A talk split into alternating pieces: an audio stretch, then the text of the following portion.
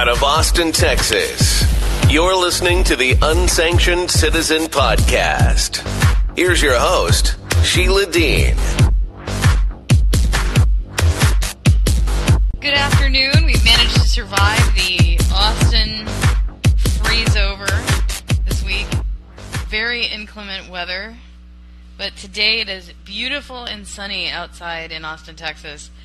It uh, it really doesn't please me. I've been watching the um, TruthTalk.uk thread, um, which we are contributors to, proud contributors to TruthTalk.uk, and uh, I've unluckily I've found that there there are people dumpster diving in the name of owning nothing and being happy. Uh, it just appears here that this is this is really a, not a very good scene. Um, so, yeah, people. It looks like looks like a scene from you know parts of India where they're like, oh well, you know, you're in the lower caste, you can you can just take our garbage. But there it is, right outside of an HEB barbecue truck. Wow, crazy. Um, anyhow, uh, that's the Truth Talk UK thread. If you go there on um, on Twitter, proud of Twitter these days because they've really helped us clean up our act nationally, and they've been a source of contemporary information that is available on not very many conventional media networks. I'll just say it. You know, I wouldn't call it a media blackout, but there is kind of a, a burnout on conventional media, and I think that there is an explanation, and the explanation that I've gotten that seems to check out is that uh, that how do I say this? Uh, that, the, that conventional media companies have become like social media companies and online corporations. And because they've become like online corporations, um, they have turned into more or less, uh, you know, people who serve the man.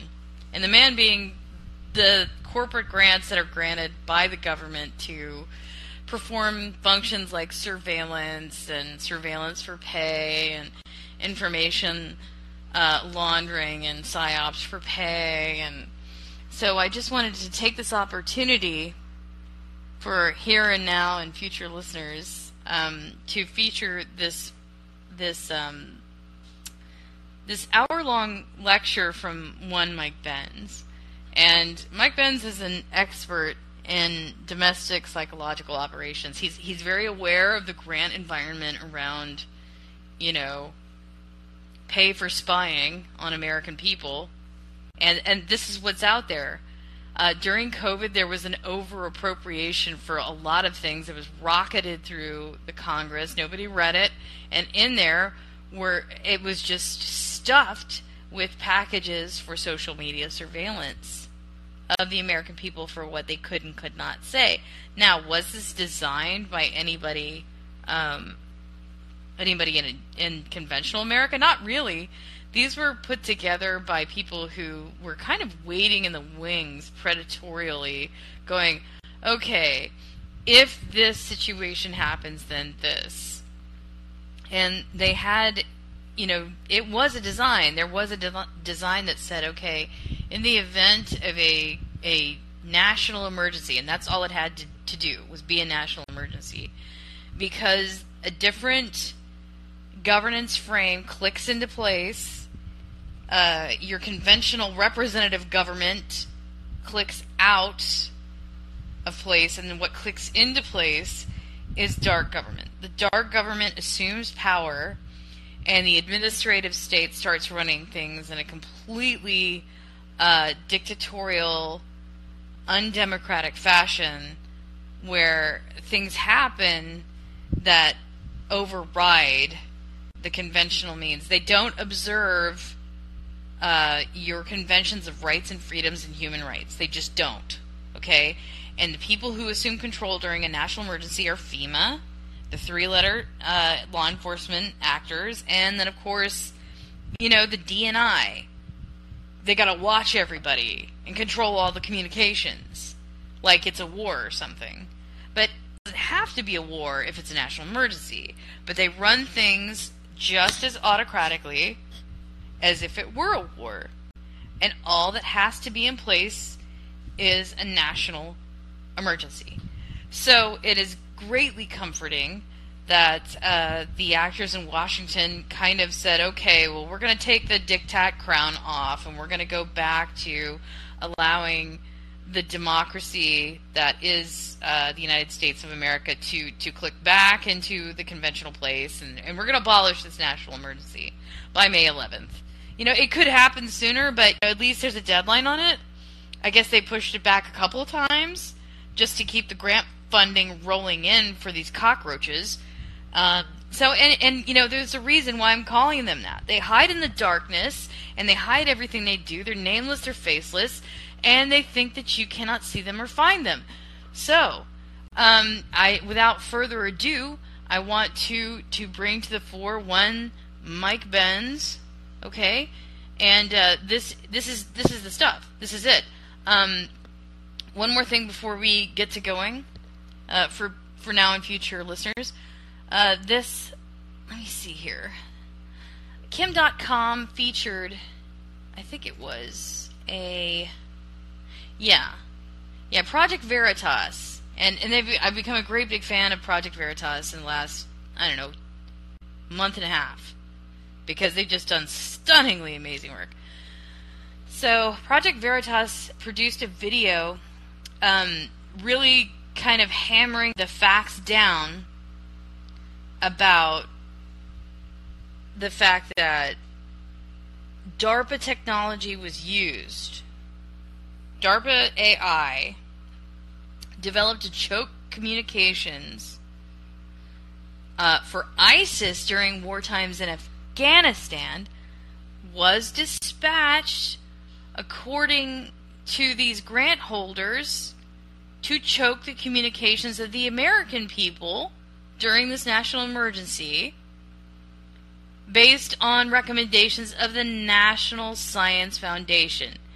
Now, this interview with Mike Benz is actually just a further corroboration, corroborated reporting from Epoch Times that basically says the same thing and it piggybacks on further things that we've made, claims that we have say, stated here on, on the unsanctioned citizen um, to, to say exactly those things. Uh, so I'm just going to run it, and um, one of the reasons why I'm going to run it live through the speaker system rather than, say, putting the file in is that something will happen with the file sometimes in this app, and, and I'm not saying that to be mean to, to, to Callin. Callin is, is a mobile application, and it's it's sensitive, and uh, until things are adequately hardened for hardened for sound files, I mean, they've cleaned it up a lot, but um, I don't want any interruptions. This is a 46 minute um, lecture on on the pre- precise architecture, the structural um, modalities of how your government paid the social media vendors as contractors in these HSIN grants and other grants to choke your legitimate free speech, 100% constitutionally protected speech rights uh, because national emergency. So I think, without further ado, we'll get into the fair practice afterwards and this church committee that's this this come to Jesus, get it together. Let's let's let's scrub out uh, the wrongness of our deep state, and there obviously there is one. Because if somebody is choking using ISIS choke communication for wartime on, I don't like this vaccine, I don't want to take it, it's medicine I don't like, because American. You know, the, the weights are really disparate. You know, like, and the people to offend are very thin skinned. um, and they are at the top, and the only thing they really care about is obedience for, you know, so that they can get the money, the money. Okay, and it's not even their money; it's the people's money. It's the taxpayers' money. So I'm going to pause my mic, uh, set up the microphone, and get the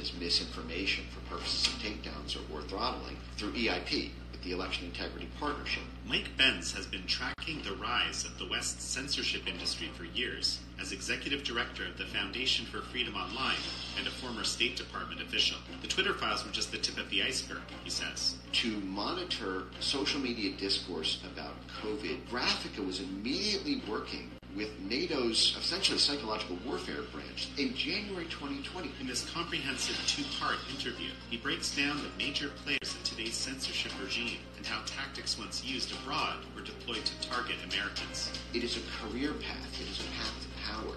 People who are in government roles in misinformation, disinformation at DHS will get their next jobs at the German Marshall Fund or at the Atlantic Council's Digital Forensics Research Lab. This is American Thought Leaders, and I'm Jan Jekielek. Mike Benz, such a pleasure to have you on American Thought Leaders. Thanks for having me. Mike, in our conversations, you told me that you have a mission of fostering a free and open internet. Where are we at now? Because you're basically saying that this is not the case here. Well, we're very far removed from the the days of what I consider to be the golden age of between 2006 and 2016 when you had this combination of a mature social media ecosystem where people could share information, basically a pure information meritocracy, if you will, until after the political turbulence of the events of 2016, which instituted a sort of revenge of the gatekeepers, if you will, a sort of increasingly, incrementally more um, regimented system of censorship that uh, we are now in the process of negotiating opposition to, if you will. You're saying that something profound happened in 2016 that changed the ecosystem dramatically. So obviously, you said it was the political turbulence, but what actually happened? How did the system change? Well, there were two enormous and unexpected political events that year. In June 2016, you had Brexit. Brexit at the time was not just a sort of small, isolated domestic issue within the United Kingdom, it was viewed as an existential threat to the integrity of the European Union, because at the time there was a fear that France would then go through Frexit with Marine Le Pen's movement, Italy would go through Italexit with Matteo Salvini's movement, you would have Grexit in Greece, Spexit in Spain, the EU would come undone, NATO would fall apart, the entire rules-based international order would collapse if something urgent was done about it. And then in quick succession, you had who at the time was a almost 20 to 1 underdog. And the New York Times, the morning of the 2016 election, had Trump at about 5%, and Hillary Clinton, not, you know, 90x and a little bit for the stragglers. But basically, it was this idea that this couldn't happen, and yet it did. Uh, and it seemed like everything was going to fall apart, so to speak, with the, the rules-based international order, unless the information ecosystem was radically, permanently altered. Because both of these events were viewed as being internet elections, if you will. So they, social media was the reason that Nigel Farage uh, developed the popularity of the Brexit movement. It was through his viral YouTube speeches to the, um, the European Parliament. It, and it was the domination of Twitter hashtags and Facebook groups that were responsible for um, you know, Donald Trump's popularity at the base level. So you had an organized effort to contain populism by containing the means through which populists could uh, distribute their messaging and mobilize politically. populist seems like a catch-all term, right? Like, what is what, is is it actually populist that we're talking about? That's their terminology, and I think that's fair to use because it captures both the idea that base level opposition to elite institutions can come from both the right and the left. It's not necessarily a right wing or a left wing thing. Left wing populists like Bernie Sanders in the U.S. or Jeremy Corbyn in the U.K. were um, were targeted with equal um, ferocity, if you will. It's just that they didn't come as close to power as Trump and the Brexit movement did.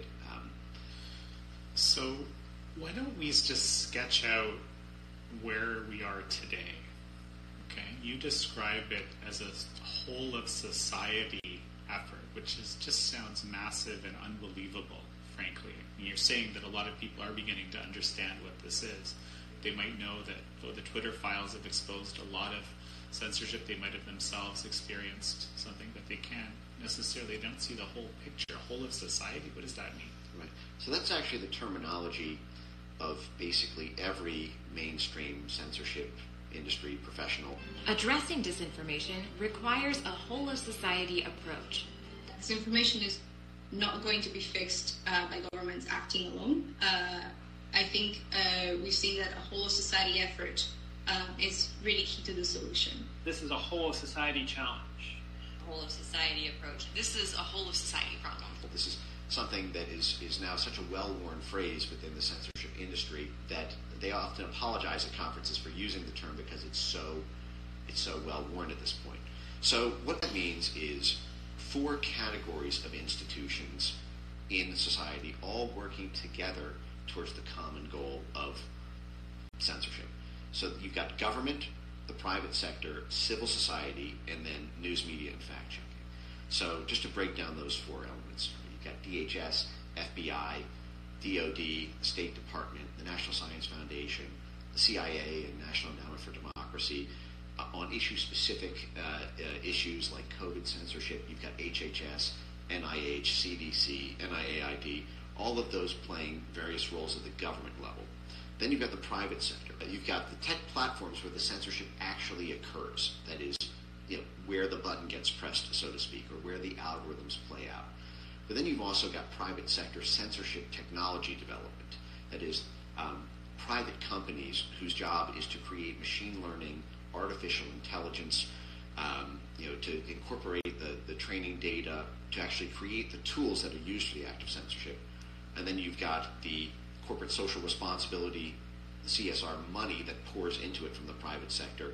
In fact, there's a whole new impact investing angle, VCs investing in censorship companies because there's such a gold rush into this into the field. And then on the civil society side, you've got universities, NGOs, activists, and nonprofits and foundations. And then finally, at the news media and fact checking level, you've got political like-mindeds within the media who are propped up by the government, by the private sector, by the civil society, so that they can manage public narratives about um, about various issues and can amplify pressure for censorship by creating negative press on the tech companies, for example.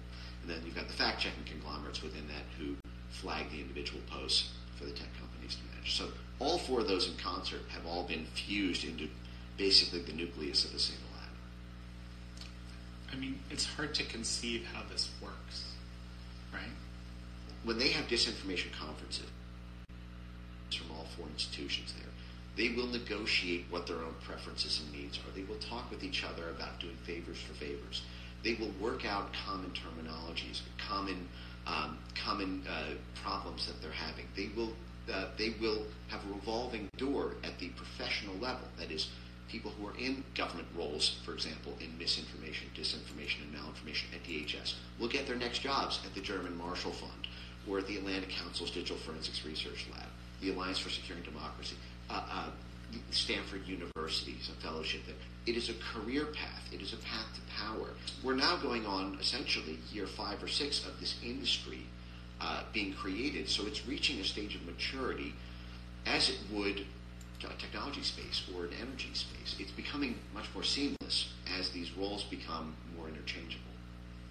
What is it that unites these people? Is it ideology? I think different people are in it for different reasons. Um, what I find most fascinating is the young people, actually, because uh, it's my contention that censorship, if you will, is the fastest growing major on college campuses. For ambitious young people who want jobs um, in Washington, D.C., or in Silicon Valley, um, often a top career path was you'd go to Georgetown, you'd major in international relations, uh, and you'd aspire to get a job on the Hill and then work your way up, and maybe, or maybe you'd start in finance and then transition over. What's happened with the rise of the censorship industry, and basically they don't call, you don't get your degree in censorship. You'll get it in something like computational data science, or um, advanced linguistics, or uh, the Internet Research Lab, or the the, the Media Lab. The, there's so many different ways to launder the concept, but essentially what they're doing day to day in these in these majors and in these PhDs is they are fusing the social sciences with the computer sciences to help both Silicon Valley and big government control public discourse, control the political momentum of various ideas. And this puts young people right at the nexus of Google and Facebook and Washington, D.C. and Congress. So you can shortcut, uh, you know, making a, a, a tiny salary uh, at, at, at, the Hill out of, out of Georgetown and then taking that pedigree into a long-term by going directly over to Google's content moderation team or public policy team and working directly with Congress there or working directly with essentially congressional cutouts, it is a path to power that is stunning in both the salaries these folks make and in how glitzy it is. I mean, you really do get the cocktail party invitations. You really do get access to a beautiful life. And you get impact. You're not a sort of desk jockey, if you will, who's correcting typos for the first five years of your career. You're in the action. So I think it's very exciting for people, and I think they become very intoxicated with the power, the godlike power, if you will, that that total censorship capacity gives you. As I'm listening to you speak, I'm still having trouble imagining how this, you know, in 2016, suddenly this whole industry just kind of launches or is created, basically. You're saying um, it's not out of nothing, right? Um, and now you're saying it's maturing at this time, and it happened without, frankly, most people being entirely aware, even though they were aware that there is some more censorship, that there is, you know, if you were targeted, of course, right? If um, over the last few years, but you never imagined it would be something so grand as you're portraying here. These things were not on the front page of the New York Times or the Wall Street Journal. You know, they were they were in sort of you'd pick it up in, in, in, strange vibrations. And for me, I came to it through the artificial intelligence sort of space. You know, the, I um, I was an avid chess player as a kid, and I lived through that period when computers overtook humans in the capacity to play chess well. And I remember all the naysayers saying that chess computers would never be able to beat Garry Kasparov, or there will always be this ability to have a, you know, the purity of hu- the human spirit pierce through the dead soul of a chess computer. And then I remember the existential dread that befell the, the chess community when Garry Kasparov lost to Deep Blue, and it, it was like humans would never be able to compete against computers again, and it was this this negotiation existential with what we do in a world where you've got no hope. And I remember when I first, in late 2016, came across um, uh, literature around the deployment of artificial intelligence for purposes of content moderation. And it gripped me. I became fixated at, a, at the cognitive level on the existential threat that this posed. And every time I would try to have conversations with folks uh, about it, both socially, politically, familiarly, um, uh, nobody took took the concern seriously and laughed it off in a very similar way that people did in 1998, 1999, you know, before the Garry Kasparov match. And so for me, none of what's happened has been a surprise to me. Uh, I only wish that folks had had uh, taken the issue much more seriously before the infrastructure became consolidated because now it's it's like trying to stop a cancer once it's already metastasized into the brain and the lungs. Um, it's much harder to do now. It's still essential, and that's what I consider to be my purpose. What is it that you saw exactly? What did you realize that no one else realized? Um, the power of control over words uh, was very similar to the power of control over chess pieces, if you will. Um, the way chess computers work for algorithms is they condense everything into a number system so that you can you can grade every aspect of, of, of, a, of a chess position on a number scale to spit out a clean number that tells you who's winning by, and by how much. For example, if, if the computer says the position is negative 0.5, it means that the computer assesses the, the person who's playing the black pieces to be up by approximately half of a pawn. When I started looking into what was being done with artificial intelligence and natural language processing and machine learning training models that were, that were being developed, they were using a very similar system in order to map linguistically what was happening in the human language on social media. If someone was talking about, say, a Trump policy, you could map the linguistic topography of that narrative. And you could grade all of the different words and slogans and memes and concepts into essentially what looked like a chess computer readout for whether you want to play knight to f3 or bishop to c5. And the, the power this gives you to be able to automatically trip varying levels of interventions is what they call it, you know, censorship things. If the threshold goes above 1.5, this thing just gets banned. If it's between 1 and 1.5, we're going to shadow ban it. If it's between 0.5 and 1, we're going to just affix a fact checking thing to it. It gives you perfect control over the ability to determine the, the popularity of a narrative. So let, let me talk about the Twitter files. Okay, we've known about censorship for a while. You know, we've been at the Epoch Times. We've uh, experienced, um, you know, sort of hit pieces and deplatforming or demonetization associated with such hit pieces, and this kind of, you know, some of what you're, what we've been talking about here, we're, we're kind of aware of. The, what the Twitter files revealed to me was that while there's on one side there's censorship happening, the thing that really hit me at one point as we were looking at these dumps is that there's this essentially ability that comes out of this to save the to shape the perception of a whole significant portion of society by just excluding discourse. This is what you're making me think of right now as you describe this chess analogy.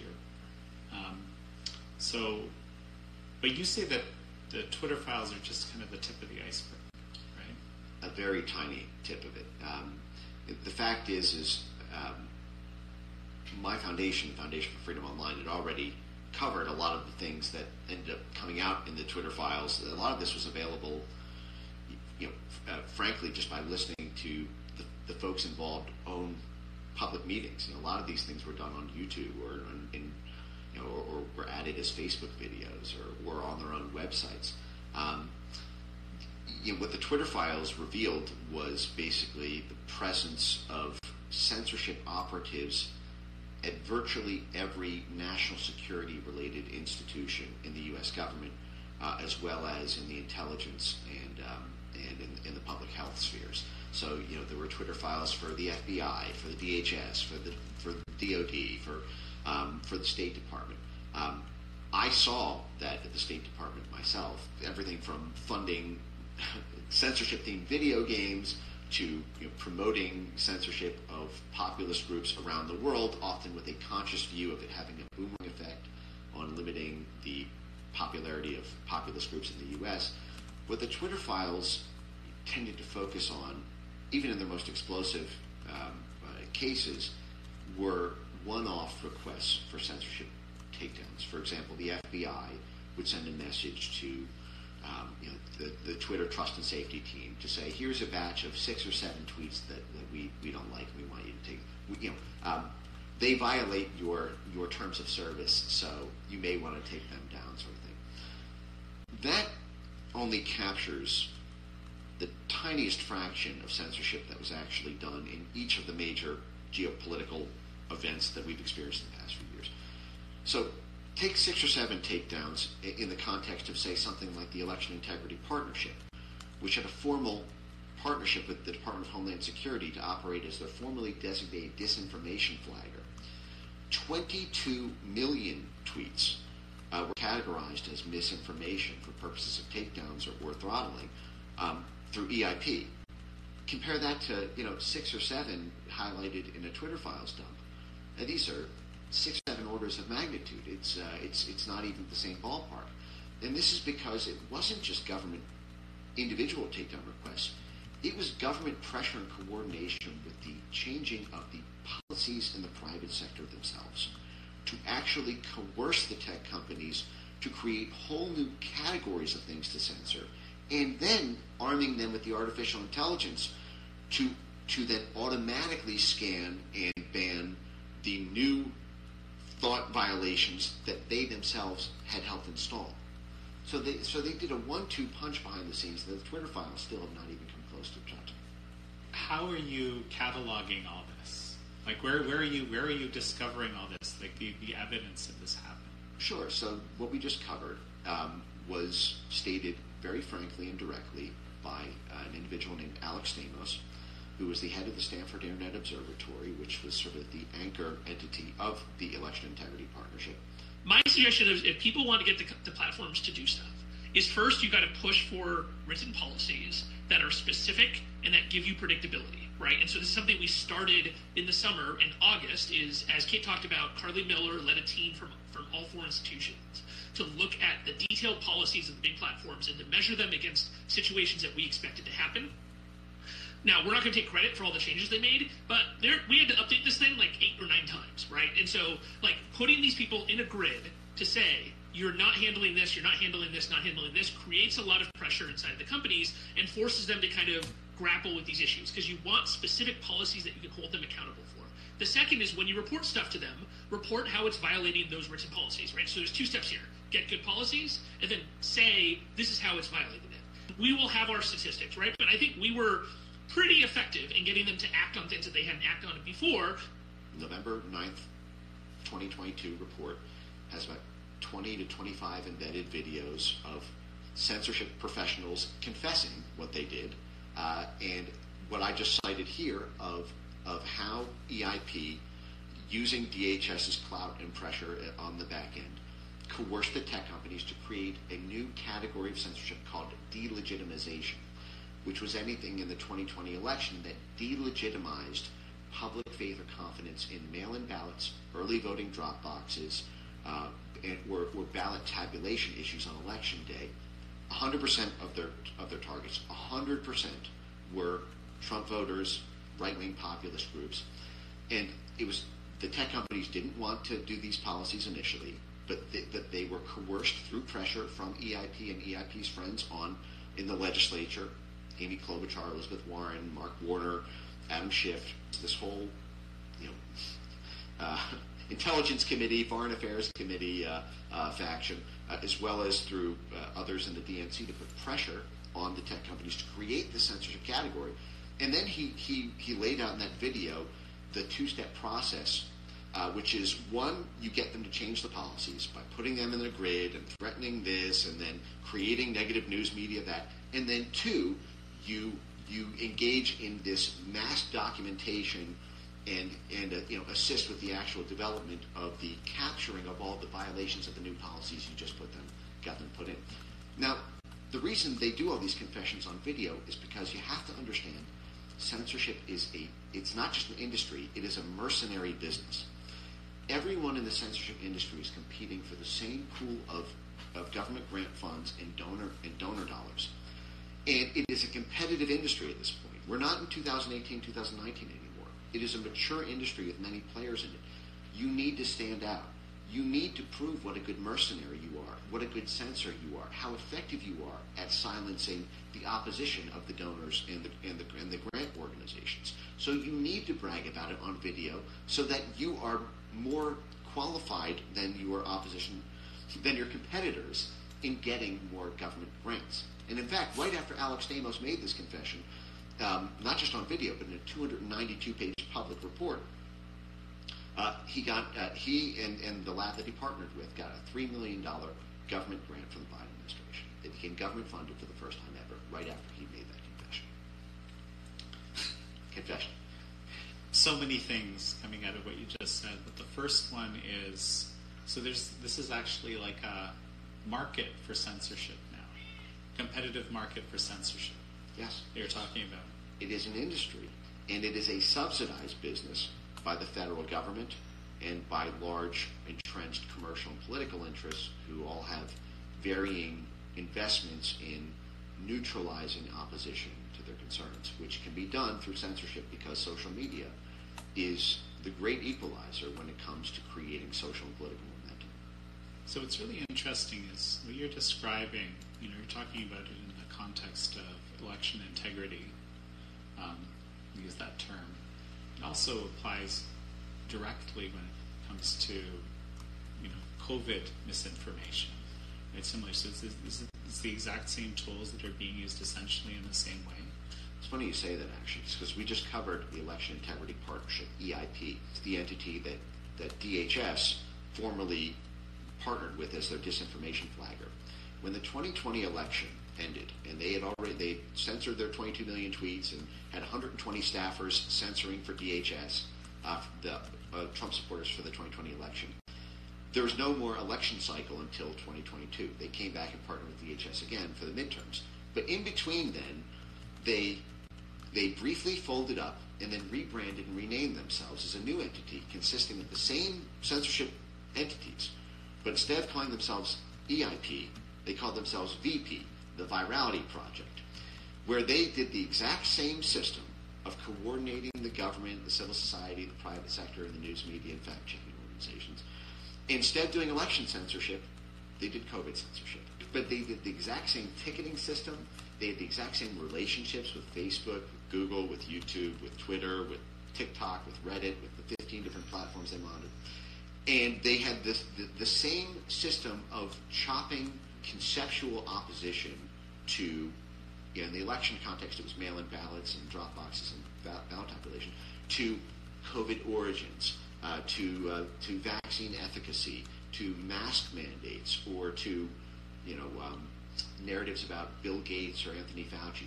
In fact, in their own after action report, they detailed how they micro targeted 66 distinct narratives about COVID chopped all of them up into, into all the different component claims, and then helped uh, basically advise on the artificial intelligence censorship, help the uh, reporting and flagging, and, and coordinated you know, the censorship army that was trained on censoring COVID. So it was a seamless transition from censor, election censorship to COVID censorship. So basically, all you need to do to do this is to know what the correct view is. This is what you're telling me, and then you just you can just you know basically engage system engage, and you're good, you're good to go. It's an evolutionary process as well. Um, so one of the things that was onboarded several years ago into the censorship industry was this concept of subject matter experts on a narrative by narrative basis who can help do the linguistic mapping and in monitoring the the rise of new means of, of new ways of talking about an issue and then continually uh, folding that into the censorship paradigm that you've that you've established. Uh, I do want to quickly say though that that I, I, I, highlighted EIP turning into VP for COVID censorship after the 2020 election, but COVID started at the end of 2019, and actually the COVID censorship uh, consortium began immediately. Really immediately. For example, Graphika is one of the four component entities of the EIP censorship consortium that DHS partnered with.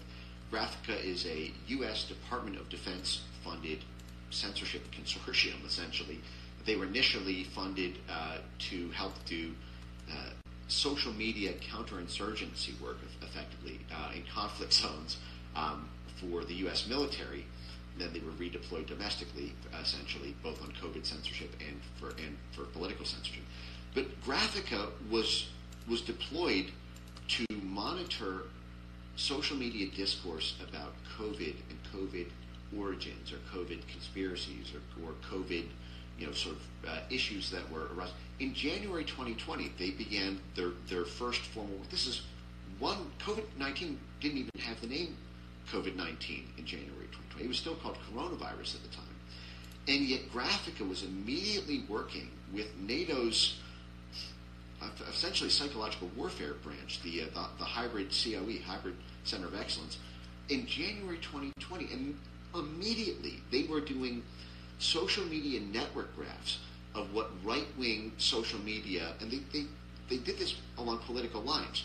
They had they had this sophisticated topography of what right wing media was saying, what left wing media was saying, uh, what was being shared, the the nodes and links between nodes of all the different um, uh, you know narrative discourses on social media for the purpose of then handing that to the government to say, here's what people are saying, what should we do to stop it? So the censorship set in right away. You know, you're reminding me of something I read that I wanted you get to get you to comment on, which is the foreign to domestic disinformation switcheroo. It sounds like you're you're you're, you're touching on something about this. So what, what what is that? I think it's very important to this whole picture. This is so important for understanding the, the, the history and chronology of how we got here. And it's something that many commentators to the Twitter files are sort of discovering for the first time now. Matt Taibbi, uh, you know, has, has, you know, has spilled a lot of ink in the past several weeks talking about how shocking it is the Russian disinformation predicate, uh, how central that was in retrospect as, as he's as he's been writing um, to the normalization of domestic censorship. This is something I've been screaming about for five years now. Um, what happened was, uh, before 2016, the idea of domestic censorship in the U.S. was not just rare, isolated, and frowned upon. It was a sacred existential attack on everything American. Censorship was the one thing that really distinguished at the governmental and at the social contract level that distinguished the United States of America from every other country on the face of the planet. Other Western democracies no other Western democracies have a First Amendment. If we look at uh, sort of liberal democracies like Canada or the United Kingdom um, as being, you know, kind of just like America and being, you know, Western tradition, you know, uh, you know, governmental democracies. But what makes America distinct is that we have total free speech in this country. At least that's what it was billed as.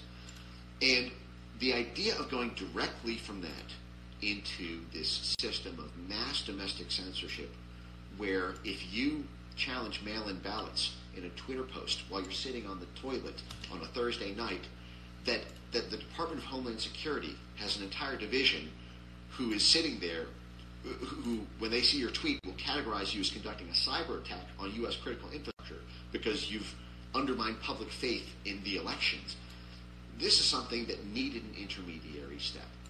And that interme- intermediary step was the foreign predicate. Now, this is something that the U.S.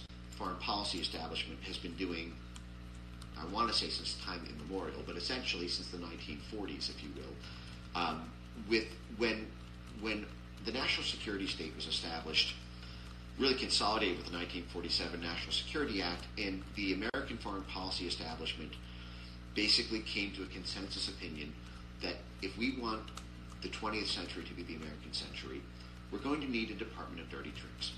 We're going to need to play rougher um, on the world stage than, than we've been used to. We will still have constitutional protections for Americans. We'll still have free speech in America. We'll still have you know uh, due process in America. But we're going to empower our foreign intelligence and our foreign influence capacities with much more ruthless and dirty capacities than we have deployed home because this because it's a tough world out there. You know, the Bolsheviks are going to do it if we don't do it. You know, um, there's you know there's this whole new order coming out of World War II that is going to need you know some, some tough love to you know to consolidate. And even in the 1960s, at the time in the 1960s when there were opposition movements to the bipartisan consensus on, on, on several things, including on war and foreign policy, the counterintelligence division at the FBI was often uh, often deployed this Department of Dirty Tricks to neutralize anti-war protesters or, or, or some of the more um, stringent elements of the civil rights protest.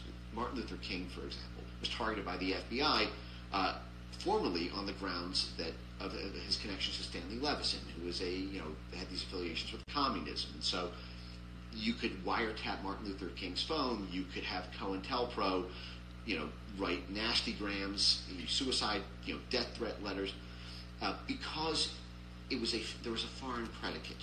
So if you simply conflated the domestic with the foreign, then it wasn't really the classical type of deprivation of, of due process. This is just being really aggressive about countering Russian influence. So it's a way of laundering, of, of, bringing the Department of Dirty Tricks that's supposed to stay overseas, of bringing it home to do, if you think of it as a thummy war between two sort of political factions, it's sort of a sneak attack uh, by bringing in powers that aren't supposed to be there for this game.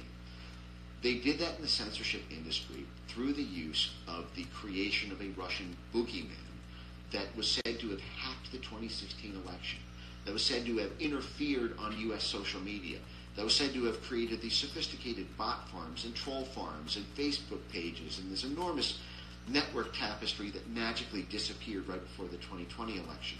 Uh, but somehow in 2016, it was said to be this enormous. Of course, all of it, this forensic uh, uh, the digital forensics were a total hoax on it. They were done by the same disinformation experts like Graphika and the Atlantic Council's Digital Forensics Research Lab that ended up becoming massively discredited in subsequent years when they completely made up results. They called real people Russian bots, and those people went on TV and you know read their name, rank, and serial number.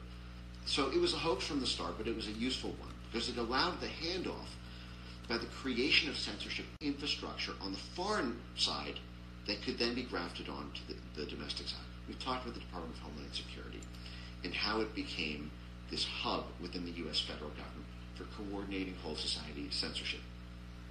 At the time, before the Biden administration, in for the 2020 election, the only thing that existed at the time to partner with EIP, to outsource all the censorship, to coordinate the domestic censorship of the U.S. election in 2020 was done technically out of a group within CISA with uh, DHS called the Countering Foreign Influence Task Force. Countering Foreign Influence Task Force was was technically the coordinating wing for censorship of the of of you of people in Ohio talking about how it was a little weird that early voting drop boxes were open for six weeks before an election. You can imagine what you know, what might go wrong with that. In the very first week Biden took office, this is in January 2021, before the, the calendar even hit the word February, one of the first courses of action that Biden's DHS did is they renamed the Countering Foreign Influence Task Force for to, to a, just the same the same personnel, the same staffers, but simply went from countering foreign influence to MDM, misinformation, disinformation, and malinformation, as a general catch-all with no distinction between foreign and domestic. That way, it could paper over the fact that they weren't supposed to be in, uh, operating on domestic soil. As you're describing all this, right, um, to readers of the Epoch Times and viewers of this program, you know, you just keep thinking Russiagate, Russiagate, Russiagate, right?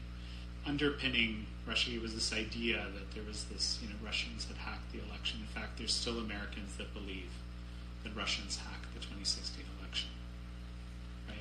then there was the whole, you know, sort of weaponization of the FISC the FISA warrants and so forth, right? Which is again you are kind of alluding to um, what you're speaking about. I don't think anyone imagined, and this is perhaps you know, you know uh, Matt Taibbi's you know realizations in in the last few weeks. No one imagined that the whole system could be somehow engaged in all of this at the same time. I mean, this does this make sense? It still it still strains credulity that you know everyone, all these different institutions are working in lockstep.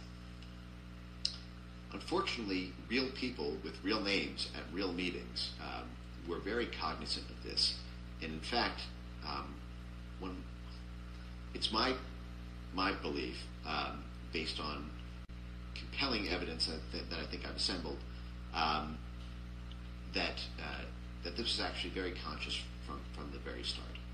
Um, take, for example, in early 2017, when you had the foreign policy establishment trying to reconcile with the fact that a essentially uniparty apparatus that had existed from Truman until Trump on foreign policy, you know, this sort of shared left hand, right hand uh, understanding that um, that there would not be any sort of partisan disagreement on foreign policy grounds. We may disagree on, you know, whether it should be high taxes or low taxes. We may disagree on something, you know, like, uh, you know, pro-life or pro-choice or, you know, civil rights versus, you know, various.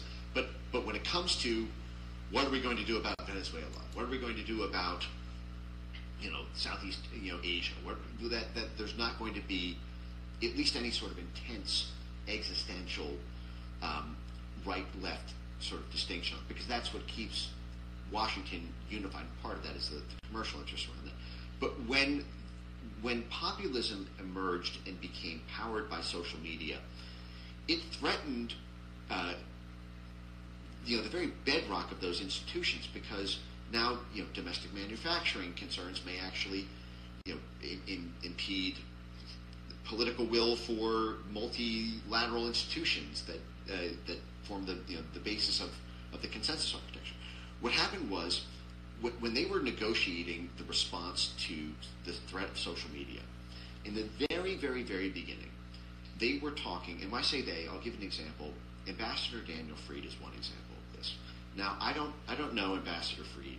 I assume he's uh, a, a, a, very nice person in in his personal life. Uh, uh, he has a certain grace, uh, you know, uh, with with which that he, he conducts diplomacy, but um, but he was part of an architecture of, of the censorship industry's development in, on this RussiaGate issue in a way that I find to be profoundly disturbing. Um, Ambassador Fried was a 40-year diplomat at the U.S. State Department. He's on the board of the National Endowment for Democracy. And in February 2017, he left the State Department uh, in order to take his talents for coordinating government responses to sanctions. He was the sanctions coordinator for the Obama administration after the annexation of Crimea in 2014, after the Crimea referendum. He did the roadshow in Europe to get all the different NATO countries to pass what were for themselves painful sanctions on Russia uh, over the Crimea annexation. A lot of European countries didn't want to do these sanctions because of the economic impact it would have on their own populations. But Ambassador Fried took his State Department and network clout to put pressure on Europe to to do sanctions uh, on on Russia for, for purposes of this Crimea response. He then turned around after the 2016 election and took those same connections, that those same power networks, and organized all these disinformation conferences, these whole of society meetings and mobilizations, and did the same thing that he did on sanctions coordination, he did on censorship coordination.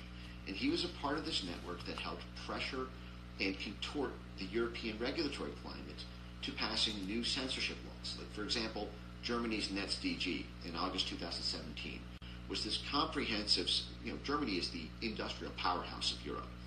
Um, and when, when they passed NetzDG, it compelled Facebook to, uh, and, and, and YouTube uh, to adopt artificial intelligence censorship techniques in order to comply with $54 million fines for leaving various kinds of content on their on their platforms that violated this new German law.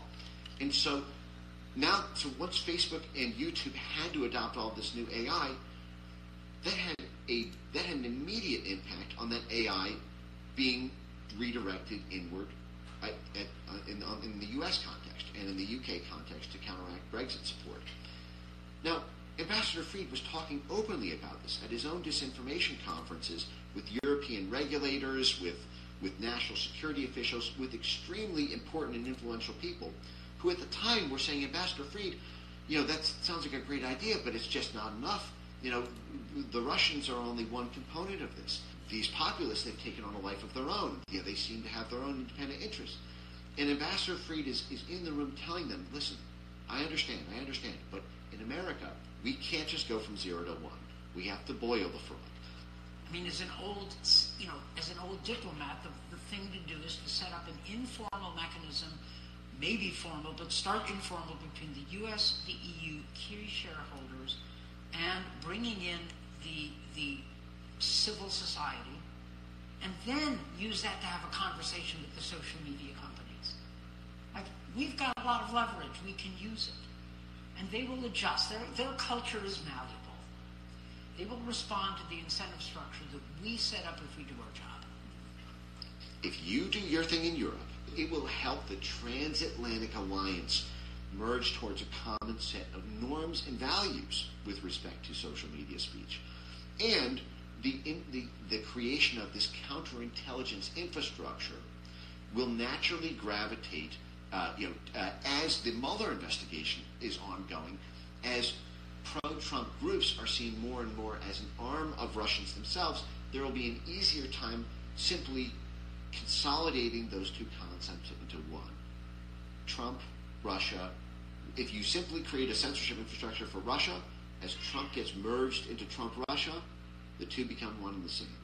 And then suddenly no one's crying tears if some if an accused a suspected Russian propagandist who happens to be some 17 year old you know high school kid in Wisconsin who has an opinion about the border wall um, when they get taken down as part of a 10,000 person roundup of suspected Russians, no one's going to cry tears because at least you're aggressively dealing with a national security threat. So they were aware of this. I mean, this is February 2017. This is right at the outset. So we should be far past the point and sputter stage at this point. Coming up next on American Thought Leaders. What you are doing in a regime change operation is you are operationalizing huge masses, domestic population, and in order to do that, you need to control the media infrastructure. You need to control the narratives that people believe. What was new is that in 2016, this began coming home. In part two of my interview with Mike Benz, we discuss how tools originally developed to promote regime change were deployed against Americans. NATO declared a new doctrine called From Tanks to Tweets. tweets. And there became a whole new military doctrine called hybrid warfare. From, quote, digital resilience to media literacy to moderation, and intervention, a whole new lexicon emerged to describe the new censorship regime. Whoever can control the Department of Dirty Tricks is able to use it to remove all opposition. This is American Thought Leaders, and I'm Jan.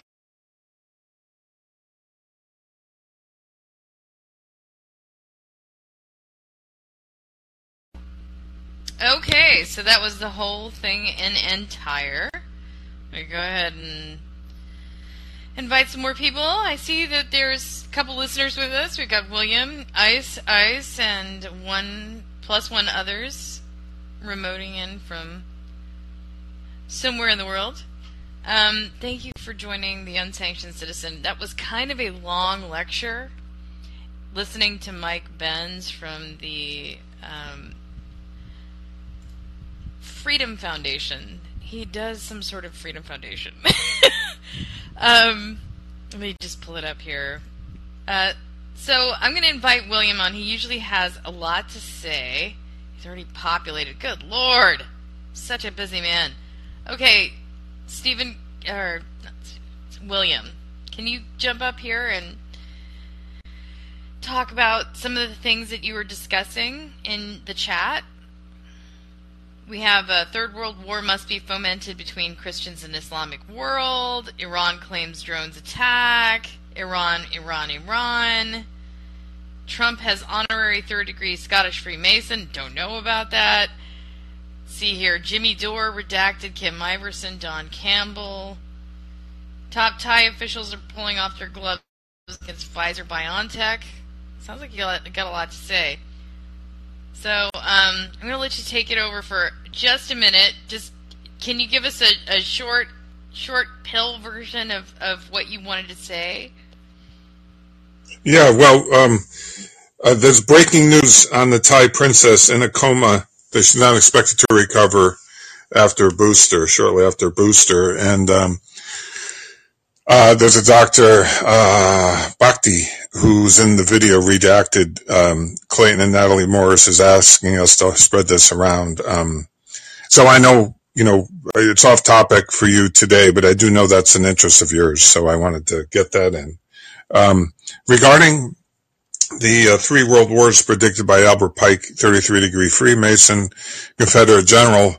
Um, and then we see what's going on between Iraq and Israel, and that's kind of what he predicted. If you read uh, some of the links on him, um, uh, now Trump, some people allude, allude, to the fact that Trump was very upset when that statue was pulled down, Albert Pike statue, and uh, painted, and um, he insisted of being re-erected. That there may be some ties um, with uh, Freemasonry and Albert Pike, Donald Trump. But then again, you got to look back at all the U.S. presidents, and many of them been known to be Freemasons. That's not a secret, you know. Um, I don't know what's really running the show here. You know, there's a lot of people who believe that it's uh, secret societies over many generations well, and bloodlines. To, to kind of challenge that notion, and and what we're really discussing here is a cult that has that has a belief that they are entitled to run things because they are a cult. And there is another, you know, there are many people who have this belief, but it's not legitimized by any legal construct that's out there. There's also a, a splinter group of people that think that the post office are the actual government of the United States. So I've heard a lot of different things. But as far as I can see, is that the Freemasons are constituencies of the, the federal government. Maybe they have a strong power structure. They have a strong belief in monuments. Okay? And they're they're monument people. And and you know, they they build a statue and that's their sacred object. You know, they they they draw sacred, you know, tetragrammatrons in the ground and and believe in aliens and you know that that's their thing. That's that's their whole thing. But I don't believe what they believe, and other people have different religions, and that's fine. Uh, but I don't think that Freemasons are necessarily entitled to, and and I don't think it's even confirmed that that Donald Trump is or is not a Freemason. The guy well, is the corporate guy. There's a lot of. I'm looking up now that many U.S. presidents were honorary 33 degree Freemasons. That's not hidden. That's that, that. Don't forget they have they have they have their main building in Washington. Um, and I think Sheila, I'm going to disagree with you here and we're entitled, obviously, to have different opinions. You know, um, our government is not run by the politicians, that's for sure. Um, and I am of the mind, uh, believing in bloodlines and royalty from the British royal family to, um, and the influence of the Western European bankers on the way governments are run and what decisions are made. Receiving, I, I, I have a totally different view on this. I don't believe our politics have any real merit.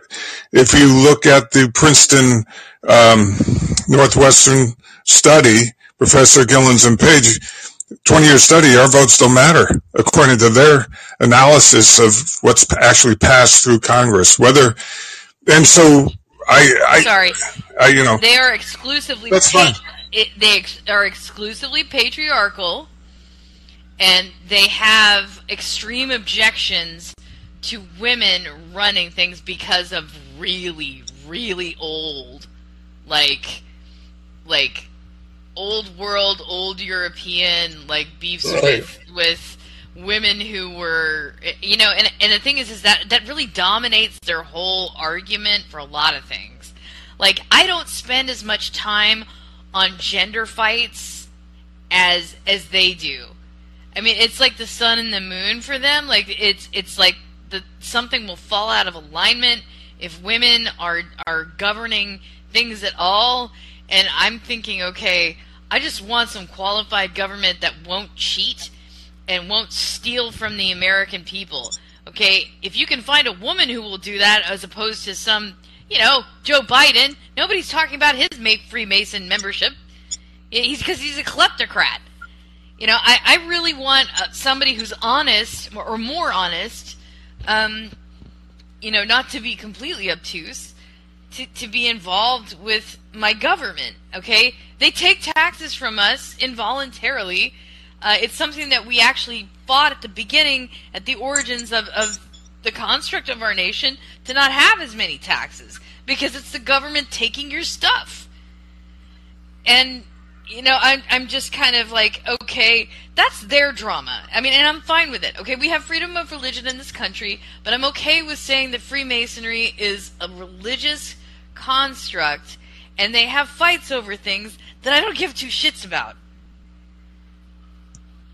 Right, but if you look at I Wikipedia, I just put a link in Wikipedia, and since the office was established in 1789 45 persons have served as President of the United States.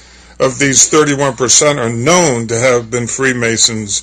And I suggest that it's maybe much higher than that. So what I'm saying is, you know, when we look at these uh, ancient, uh, which goes back to Nimrod, by the way, the Tower of Babylon, the first original of Grand Freemason, and we look at. I just want to clear the air here that I I don't believe like that's not my personal belief. You know, I, I don't have a belief or an attachment to, to the Freemasonry belief system. I just want to clear the air on that one. You're free to say whatever well, you, like. You, well, the, the fact of the matter is, these presidents are listed by Wikipedia as Freemasons. Whether or not you think then their politics Okay, well, I can go to another source then if it makes you happy. The bottom line is there's no secret that Wikipedia, that Freemasonry has infiltrated world governments, just like the World Economic Forum has. And to deny that and think that it doesn't affect uh, politics from, well, look, we'll just agree to disagree. Do you agree that the World well, Economic Forum, Klaus Schwab... I don't disagree with you that they are Freemasons and that Freemasons exist. I don't I don't disagree with you that, that, that maybe these Freemasons have been presidents of the United States of America, but I, am gonna I'm gonna challenge the, the logic that they're entitled to rule because they are Freemasons, or that they are somehow extra special to to run America because Freemasons. I don't believe that. Um, now the fact that they, they correlate and, and they you know that sort of thing. You know there are Christians Okay, they, they they were also most of them were were Christian people by by belief system. Um, there were other things that that they were had in common. Um, but you know, I just I just have a, a problem with saying okay, because the the impression that I'm getting, and and you're free to correct me because I don't I don't want to derail the discussion. The discussion really here is about you know, the fascistic appropriation structure that was built around the COVID and that it was lined up because we had a domestic president who didn't coordinate with the rule based international order of things. And the people who were highly threatened, the, the, the, foreign policy set that was galvanized behind Hillary Clinton, the people did not choose her. Okay? And I don't think it had anything to do with the fact that she had a vagina. Maybe it was for a lot of people. Maybe it was for a lot of Freemasons. I don't care. She governed terribly. She governed terribly and and you know, she killed people out of spite or or or I don't know. I don't know why she chose to pick on Libya to take out that particular leader. Because it well, brought a whole lot of hell into the, into the universe, and it didn't need to happen. Okay, here's my. Uh, let me give you a little feedback, if you don't mind. First of all, Business Insider is Business Insider. Another source cites the same thing as Wikipedia. If you want to debunk Wikipedia, fine. Okay, um, uh, we Albert Pike did state there would be three world wars, and he stated the third one would be Christianity and, and Islam. Um, it's not what I'm saying. Now, he was a Confederate general. He was a 33 degree Freemason. Whether or not you think his predictions are just supposition or coincidence is up to you. Um, I see things a little differently. Regarding why we went into Libya, um, that was we go overseas uh, usually those are bankers' wars. Have you ever heard of uh, Michael Rivero? All wars are bankers' oh, wars. yeah, bankers' wars. Yeah, I've heard about that. I know. yeah, and what we had, what we had there was we had Libya. We also had Iraq, Um, Oh, so you had Gaddafi. Right, and and what did they want to do? They wanted to break away from the petrodollar, uh, which is backing our fiat currency now, right, in Saudi Arabia, and sell their oil through their own different currencies that they were going to get together, kind of like the BRICS nations are talking about now. Right. You follow me? Yeah, And- currency and- challenge. it's a currency challenge. It's it's a central bankers challenge. Uh, the bankers of the Western hegemony. Do you follow me? That's what it is. And so for that reason, that's why, and that and other resources, right? Like you know, uh, minerals, uh, petrochemicals, uh, poppy. You know, pick one. Central America, with fruit growers and banana growers, believe it or not, and coffee the giant growers. And then, of course, you have the labor pools that we want to tap.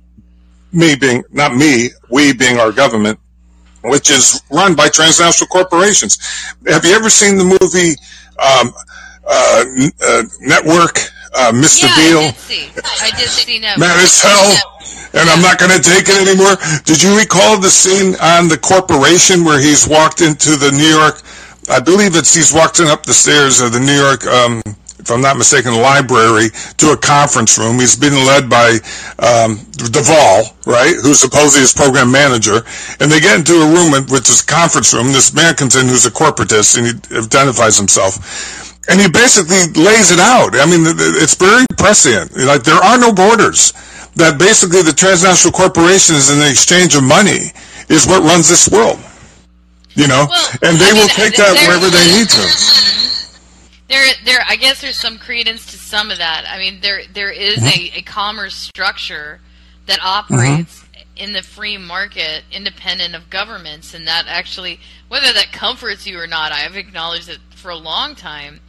Um, that that's important and vital to to the to international trade and to the, the the ability to get things. Okay, to buy things, to trade things, that sort of thing.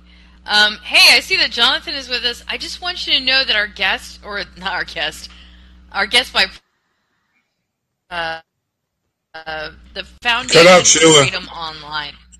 The Foundation for Freedom Online, and I, I didn't do the the um, listeners justice by saying so.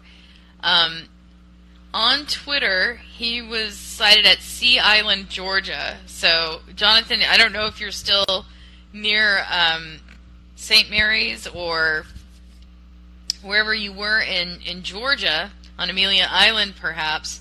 Uh, but Sea Island, he would like to find a way to play chess with somebody as of six hours ago. So that, that's that was Mike Benz of the Freedom, sorry, the Foundation for Freedom Online.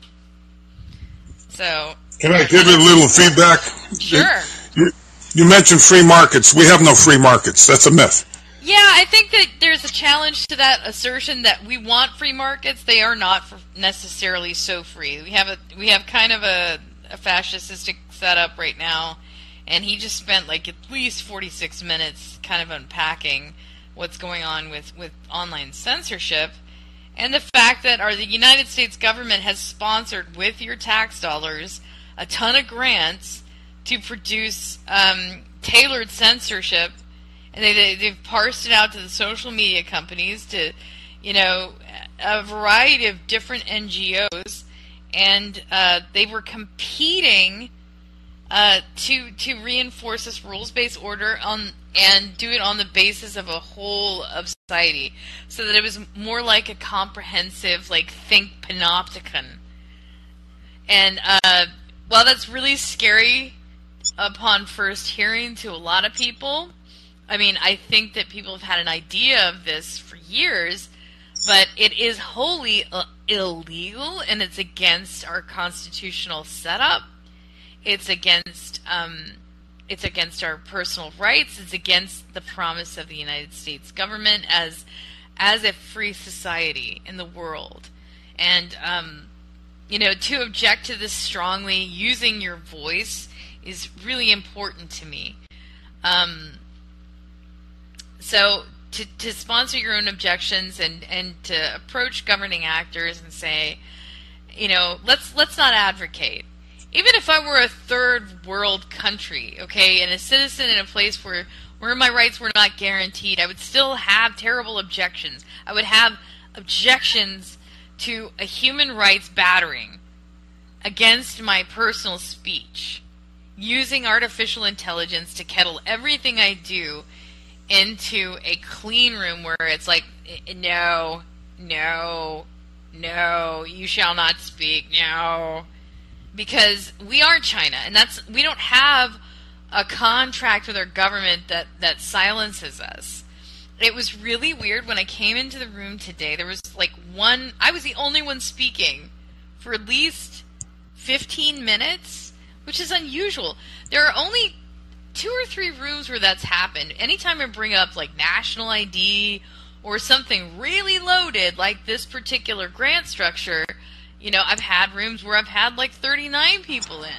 But it isn't on topics where I have a lot of backed evidence. So, um, so I just wanted to say that that I'm really happy that you are here, but I have I have grounded objections that are based in the law.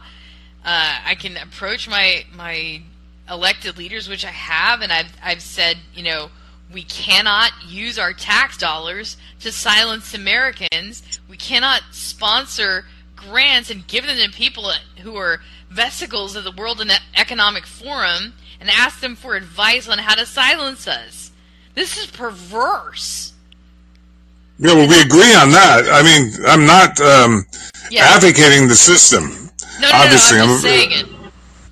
Yeah, and then uh, regarding, uh, we have to recall the Smith Modernization Act of 2012, signed uh, by Obama, uh, repealed the prohibition of domestic propaganda through the State Department in all media forms. And that Smith Smith Mundt Act of 1948 was repealed, and the so the Modernization Act um, now our tax dollars go to basically fund all legacy media to propagandize us through State Department uh, uh, directives. And that's, so check out the Smith Mundt Modernization Act of 2012. So it's, and now that was, um, um, that amendment uh, was written into the National Defense Authorization Act, where there again you took away your rights of um, due process, habeas corpus, if you were deemed to be some threat on some broad range uh, uh, definition, where you could be incarcerated illegally, indefinitely, and Chris Hedges sued uh, the Obama administration along with that, along with Ralph Nader and some other. How are you doing? You having trouble breathing? It sounds like. Are you okay? I'm taking some chill out drops right now because this stuff is hard to listen to. It really is. It oh, oh, I, I, I, I did get the, some of your messages that you put out through Callin that you're having some allergy respiratory issues. So I was concerned. I thought. Oh, oh that was last breathing. week. This isn't. This oh. isn't. Uh, this is. This is purely emotional reactions. Oh, oh. Yeah, well, this gets you fired up, all right. Man. It's tough. It is. Yeah, yeah, and so uh, well, Chris Hedges won in the New York District Court originally. No, no, but then he, the, the Obama administration appealed it, and he lost in the Court of Appeals. Uh, Chris Hedges did. So of course he took it to the U.S. Supreme Court, and the judges decided he didn't have standing. He doesn't have standing. A U.S. citizen who's a reporter. And meanwhile, Julian Assange has been incarcerated. But he doesn't have standing. It's a blatant threat to any reporter. The the this whole NDAA. You follow me? Where look what they did. I mean, so but anyway, they don't. No, you don't have standing. That's how they deal with it. Nope, too bad. We won't even hear the case. That's what they decided. And so they deferred back to the appellate decision. So Chris and Nader and all the other people on the suit lost. I don't remember everybody else on the suit. There's a lot to remember upstairs with the cobwebs and marbles, you know what I mean? but uh, there's so much going on. Plus, I played football a lot of years. I got, you know, maybe uh, some uh, little tau protein floating around up there too, blocking some synapses. Who knows? But anyway, um, so there you have it. Uh, you know, and and and so um, I don't know what else to say, Sheila, other than. Oh yeah, you're, you're great. You're great, William. You're always welcome here. I just want to reiterate that. You're always welcome here. We we appreciate you a lot. Yeah. Well, you cut out again, just like last show. Can you hear us? I don't. Did, can anyone hear Sheila? Last at the end of the last show, you cut out same thing. Well, was it time before last? I don't remember. Last time you and I were speaking. Uh, no, don't. don't yeah, no. Uh, how you doing, Ice Ice and uh, Jonathan? This is exactly what happened at the end of the last show. It's weird. I don't know if she has an internet connection or what goes on here. You all right, brother? Well, at least you and I could talk a little bit. Maybe she'll come back in. You know, you never know. But um, I know Jonathan and I have talked about the international banksters. Jonathan's being quiet today. Come on, Jonathan, help me out here. Give me a little backup, will you, bro? I know you're in there, out there, and we, I know you agree um, on the international monetary policy that uh, rules this world, right? That at least the Western hegemony and the and what they're trying to maintain at all costs. You know what I mean? But I have to question the BRICS.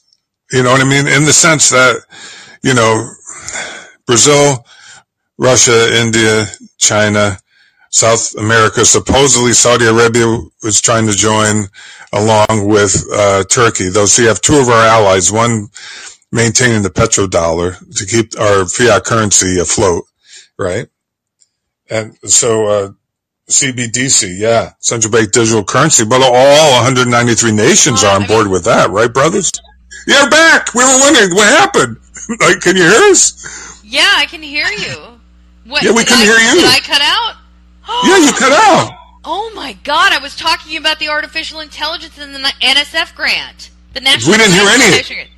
I was talking about the National Science Foundation grant that deployed the ISIS uh, choke, choking, uh, you know, they sponsored the source of this information was the National Science Foundation, the NSF. Can you hear me now? I can. You're loud and clear. Go ahead. Okay. So they had a an AI that would stop the communications of ISIS people during war in Afghanistan. They had a grant, the NSF had a grant, they handpicked that AI firm and then they deployed that on Americans. If you had vaccine hesitancy, it would just choke your your comms. No kidding. Holy yeah, shit. okay, so the first reporting source that I found that was Project Veritas, and now this Foundation for Freedom Online. Wow. Wow. So, know uh, you know, this has been going, I mean, this has been out since the 26th, and wow. I've had the, the Kim, the Kim Dotcom, you know, he was the one who put out, you know, he amplified it, but, you know, it was Project Veritas and then uh, Reclaim the Net. Sheila, do you know that you cut out the end of last show too? You were completely cut off, and we never heard back from you again. Remember when Vlad and I? What the hell is going on? I mean, this app. You know, I'm going to complain to David Sacks and and to Charlie Weiser again. Um, plus, the the listenership has been relatively suppressed. Yeah, I'm I, wondering. I just talked to them about, about, you know, are you getting spooled by this AI?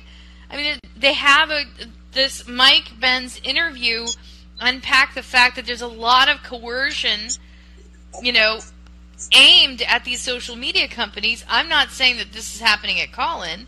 Right. But, you know, but there is a growing coalition of, you know, freedom from censorship. Yeah. You know, social media companies like Rumble.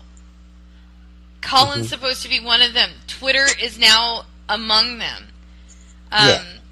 You know, I'm not I'm not proud of Elon Musk for choking the, out the the Modi interview, the BBC documentary, but if it's one thing versus like all things, I can't say all or nothing because well, he's done a lot of great things, and we've been able to know a lot of what's happened to American freedom of speech because of what he's done at Twitter. Well, yeah, but I'll push back on him on he he blocked Garland Nixon for pointing out a lot of Ukraine issues, uh, and you know Garland interviews you know Colonel Macgregor, and um, he's along that Scott Ritter, you know just his politics where he's from. So he blocked him. I think Scott Ritter got banned from Twitter again. Last I heard, I don't know if he's again. I don't know what's happened since. the last couple days.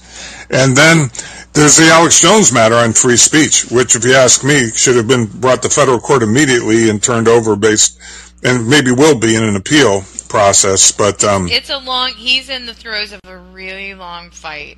Right. He's, he's in the law. He's in a lawfare example case right now. Yes. And so it's important that you just pray for the angels and the powers to to move his favor. You know, in in in the direction of justice, like what's supposed to be true, um, because more than more often than not, uh, it will favor, uh, you know, fair use and so I wanted to talk a little bit about um, fair practice versus unfair practice. Now, when you subscribe to an online service, you're going in as a consumer to a not a public thing, but a private thing. Okay, if if NPR had a social media company you would know coming in the gate that, oh, well, you're going to do business, information business with the government. Because that is a government enterprise. It's a nonprofit uh, entity working directly as a result of your tax dollars. It is a tax funded enterprise. Okay? And that is a public private entity. You know what you're doing when you go in the door. But when you come in the door, it's say like Callin or Facebook or Twitter or any of the other online uh, social media entities, you're coming in the door as somebody believing that this is a corporate product. What is happening is that there's a set of rules for you aimed at you as a third party. Okay? And the government is being treated as a third party vendor with access to your information, and they are being given um, inappropriate access to you, to your accounts, and to your speech as a third party vendor. And this happened without any of your consent. And in addition to that, it's important to tell you that your rights under the Privacy Act of 1974, whether they want to acknowledge it whether they'll batter you and say no no no no no no here's you know 14 illegitimate reasons why and i have the rights and you don't i have the power and you don't. This is the devil. They're lying okay? You just tell them you know the privacy act of 1974 and you invoke it and you tell them you cannot use any corporate communications for the benefit of the government. And so i have put those those signatures on you know, my digital communications during the, the height of the outing of the Prism scandal. And I'm going to put them back up there because we never stopped doing business with the government, apparently. You know, the State Department and their vesicles are are uh, running hard at us to, to to cork things that the you know World Health Organization does or does not want us to say about the COVID nineteen vaccine or, or treatments.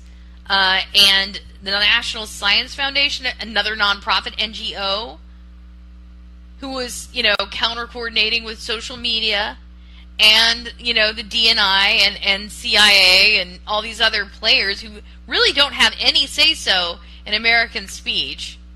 Let's just put it out there. The FBI doesn't have any say so whatsoever. It's not a law enforcement matter. American speech is not a law enforcement matter ever. Okay? So they don't, they have, don't any, have any reach. Well, I, should, no. I agree with you. What I'm saying is, if you look at who went to uh, Davos 2023, we had uh, had the FBI. One of the um, I don't quote me exactly, but I heard her someone covering the people there, and one was FBI. Uh, it oh, may have been the director. It was Christopher yeah. Wray. Yeah. So what's supposed to be and what is is like you know Santa Claus versus you know what really happens. You know, I mean, you know what I mean, Sheila. It's like well, we hear fairy tales. You know, legitimate force, and, yes. a lot of this is illegal. If you don't ever Absolutely. call it out as illegal, then it won't ever stop. So you have wow. to, you have to call it what it is. It's illegal and colluding with NGO forces that you know don't represent your interests, you know you have to choke that. Unfortunately, you do, you have to do it.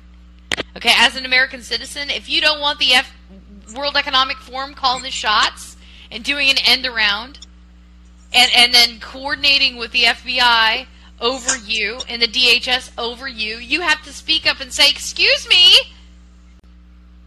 They don't represent they are not my government. Because the World Economic Forum and the WHO and these other ones will just say, "You know what? China's got it all figured out. China's got the way, the truth, and the light." China said social credit system. China said totalitarian uh, AI world dominance. And the WEF is like, you know what? They're not a threat. This is the way to go. This is the way of the future. And so we can't have that. Right. And when you have um, the international health regulations uh, amendments being put, uh, 10 of them being put forth um, through the World Health Organization, that's another huge challenge that has to be stopped somehow. This is all coordinated.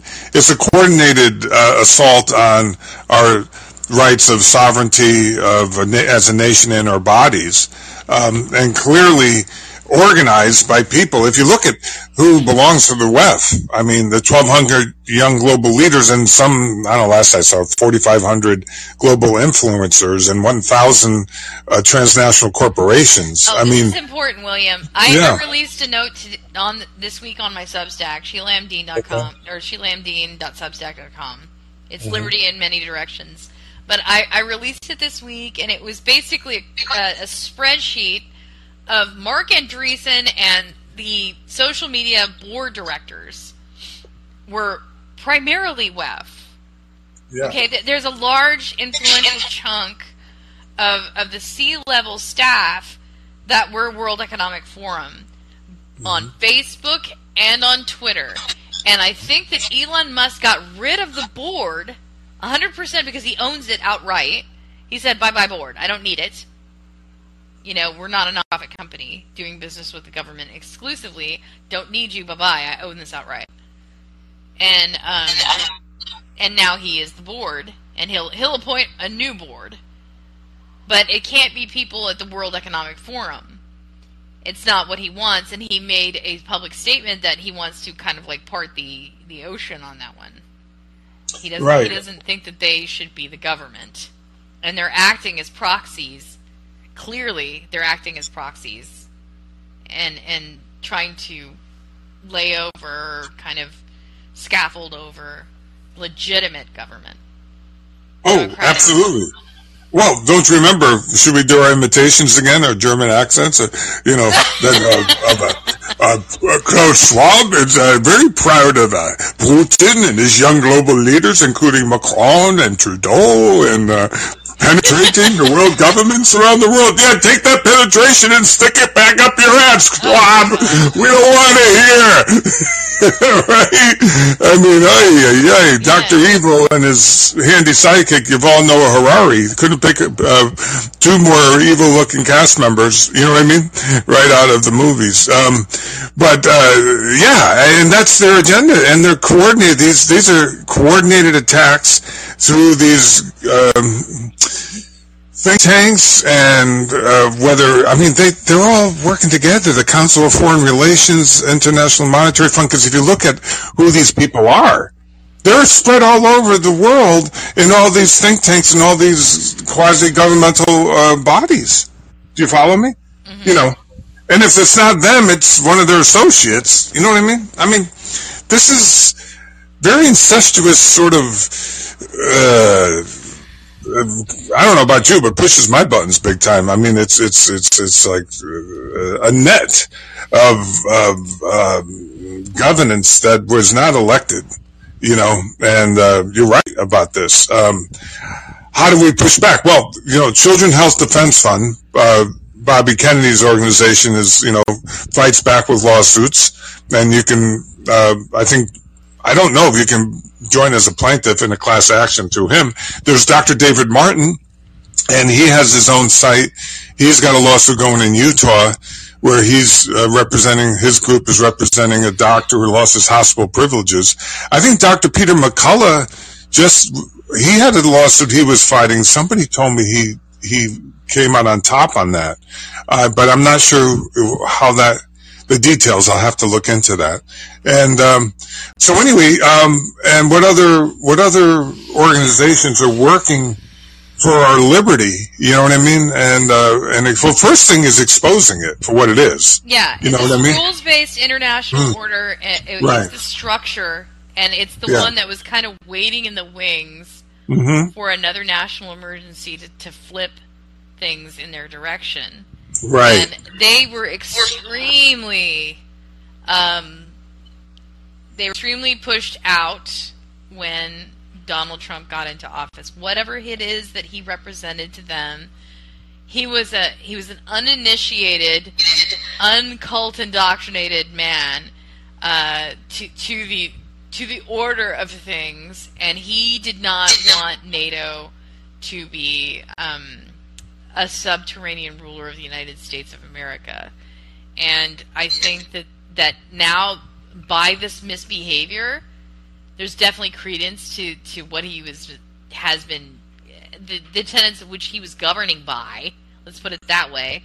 Uh, I know that is always going to be heresy, but I don't care about offending them because they don't care about me.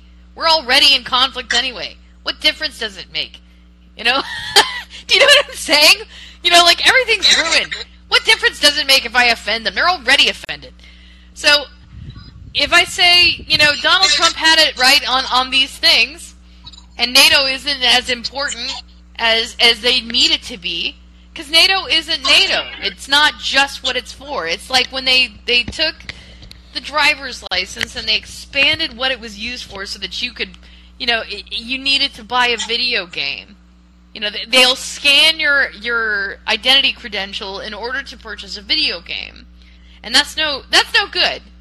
That's not what our identity articles are for. That's an expansion of use of things. And NATO is an expansionist organization, apparently, because the role of what it's to do is to protect the borders uh, against the threat of Russia. If Russia's really not a threat, then NATO's irrelevant. But they manufactured a new threat coming from Russia. They made it seem like it's it's it's current. And you know, as somebody who's come up here and said the her- heretical thing that I don't care about Russia. I don't give two poops about Russia. Russia can go do whatever it is that Russia does. But they're fighting Ukraine, who is not a NATO member, by the way. And, you know, I really don't have a stake in the game. You know, unless they are making active uh, threats towards the, the whole of Europe or Europe, um, then there was an issue. Now, in February of last year, Putin did something crazy that would have activated all of those circuits to make it, you know, make our lives all miserable and, and, and make this positively awful. He weaponized the ISS and decided to treat it like kind of like a, a crude uh, blunt force object. He threatened to throw the ISS down from heaven on onto the whole of Europe and screw you all. And because he did that, um, Mr. Elon Musk decided to, to work on his Starlink uh, to kind of scramble the communications and, and you know web links so that that wouldn't happen. You know, it was really a frightening time uh, for a lot of people, but they didn't. That's why they greenlit. Uh, I don't know, several like billions of dollars like immediately they just spent it and then said, we'll send the bill to Congress later because, you know, that's what Putin had planned. So, should Putin be running Russia? Probably not. Are we the ones to take him out? No. Because that's not that's not our role. That's the role of the Russian people. And if they want to put up with tyrants, they will. But it's really up to Russia to um, restore the classification of their government as a democracy instead of an oligarchy. That's their issue. That's their problem. Um, the problem of the Ukrainian war, I'm going to also say something equally heretical here. I don't have a stake as an American citizen in Ukraine. Period. Now Joe Biden has a stake because of Burisma as a kleptocrat. Um, but I don't. You know, but doesn't mean that they're not using our stockpile, our oil, and, and wasting the hell out of our resources as a parasite. The American government has become a par- parasitic entity that doesn't know how to stop spending. So the only hope we, the only best hope we have are key legislators in the Congress who can check the executive branch who's just writing checks. Woo! Spendorama! Like, like they don't know how to stop spending. They just don't know how to do it. And I know that Democrats also have this concern, but they are equally told to go pound sand because the Democrats want to spend the money. So oh. it doesn't make you a conservative to say, "Listen, we this is the tax people's money. We're in a hell of a lot of debt. You're going to screw us entire if you do not stop spending." Period. Well, I, I think I like to give you some feedback um, if you have the time. I don't know where you're at in your your, your time limit, but um, I think if we look at NATO, you know, when the Warsaw Pact bro- broke up, um, you had a lot of talk about uh, an agreement that was allegedly forged between um, Ronald Reagan and um, um, why am I having a senior moment here? Gorbachev that NATO would not expand one inch, inch each the east of uh, Germany, and um, and then of course we've seen an expansion of 14 nation states and some others that you know attempting to bring under the fold, and uh, during that time uh, you had William Burns who was. Um, ambassador to Russia for the United States, uh, uh speaking out about this, uh, along with even Joe Biden, Senator Joe Biden, about this was going to would push uh, potential conflict uh, with Russia. Um, so uh, I think if you go back and examine that history and what's available, you know, online, you'll see that I'm, I'm, speaking the truth. Now, William Burns, Burns, head of the CIA, and now, but we also had the, um, you know, Maidan coup and uh, Victoria Newlands, uh, what she had to say about um, the matter, the leaked uh, uh, phone calls, if you recall, about well, you know, basically f the European Union. We're going to put in who we want to as a proxy uh, government there. Um, I'm not making that up. I believe it was Victoria Nuland, if I'm not mistaken. And then you had the Minsk Accords, where um, it's come out since that Angela Merkel the German Chancellor and Poroshenko, the former president of Ukraine, saying they never had any intention of abiding by the Minsk Accords regarding the Donbass agreement with Russia and the and the people of the Donbass. Um, um, to not make that a separate country, but to at least honor their rights as Russians and allow them to speak the Russian language and not be uh, bombed and attacked uh, by uh, uh, the right sector C-14 Bandera factions uh, that are well known to exist and were you reported know, all on of this, at length. William, you know, has nothing to do with national interest of the United States people. None of it. None of it. I, well, it's what's got us into what we, what our government, I agree, does not have our interest in mind. I'm just citing the course of events uh, that uh, led to this conflict, which could, which, if the Minsk Accords, Minsk one and two, were abided to and by, but um, as I said, Ang- Angela Merkel and Poroshenko came out and said since that it, they were just buying time to build up their NATO-trained army NATO trained and uh, munitions stockpile to take on Russia. So this this is we have a U.S. proxy war going in Ukraine. Okay, let me Just like we had- Michael Tracey here. He just tweeted. Well, he tweeted this seven hours ago. He didn't just tweet it. But according to the UN, Ukraine's economy con- contracted over by over 35 percent in 2022. So close to 40 percent of the economy was contracted from other other outside sources, the U.S. being one of them, which would mean uh, it now has a GDP lower than the, than Mississippi, which is pretty bad. Uh, at this point, it seems that Western aid isn't so much aid as it is life support. Um, and I'll just say it during a hot war, you cannot produce any commerce. it, it is an, an impoverishing thing to be in an active hot war. Because what are you going to do? Bake a ton of cakes while your bakery is being blown up? No, you can't. You got to steer clear of bombs and go hide in a tunnel. So you can't be as economically productive in such environments. Um, so war is is manufactures poverty. The the only people who actually make money in wartime are the people who make the bombs. So um, you know, and the tanks and the people who who sell the tanks. And so next week we're going to probably get the drop from Mike Benz's interview with American thought leaders on the tweets to tanks, and so I'll I'll be kind of hanging on for that one. Um, but we've been here an hour and 45 minutes, guys. I'm just going to wrap it up. Uh, William, do you have anything last last to say before we get out of here? Any promo? Uh, did you hear me? Yeah. There's a big anti-war rally that's coming up. I maybe this weekend in Washington. I'm not sure. Oh, oh. I caught wind of it. Uh, Jimmy Dore, uh, Judge Napolitano, Scott Ritter, uh, Sabby Sabs talked about it. a lot of people. It's been kind of circulating around.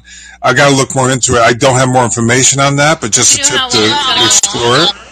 No, no, no. It's something I need to research and, and bring it up so the listeners can research it because okay. I, I just caught wind of it and I haven't taken the time to dive into that yet. But um, it's a big anti-war rally, so um, hopefully, you know uh, that we the American voices are heard. And uh, you know, don't forget also BlackRock and Vanguard. They committed to rebuilding Ukraine. Apparently, uh, that was that came out in the press uh, in the last couple of days. Um, and you're right. It's the military-industrial congressional complex that profiteers and the and the central banksters. I call them banksters. You know what I mean? That profiteer during wartime.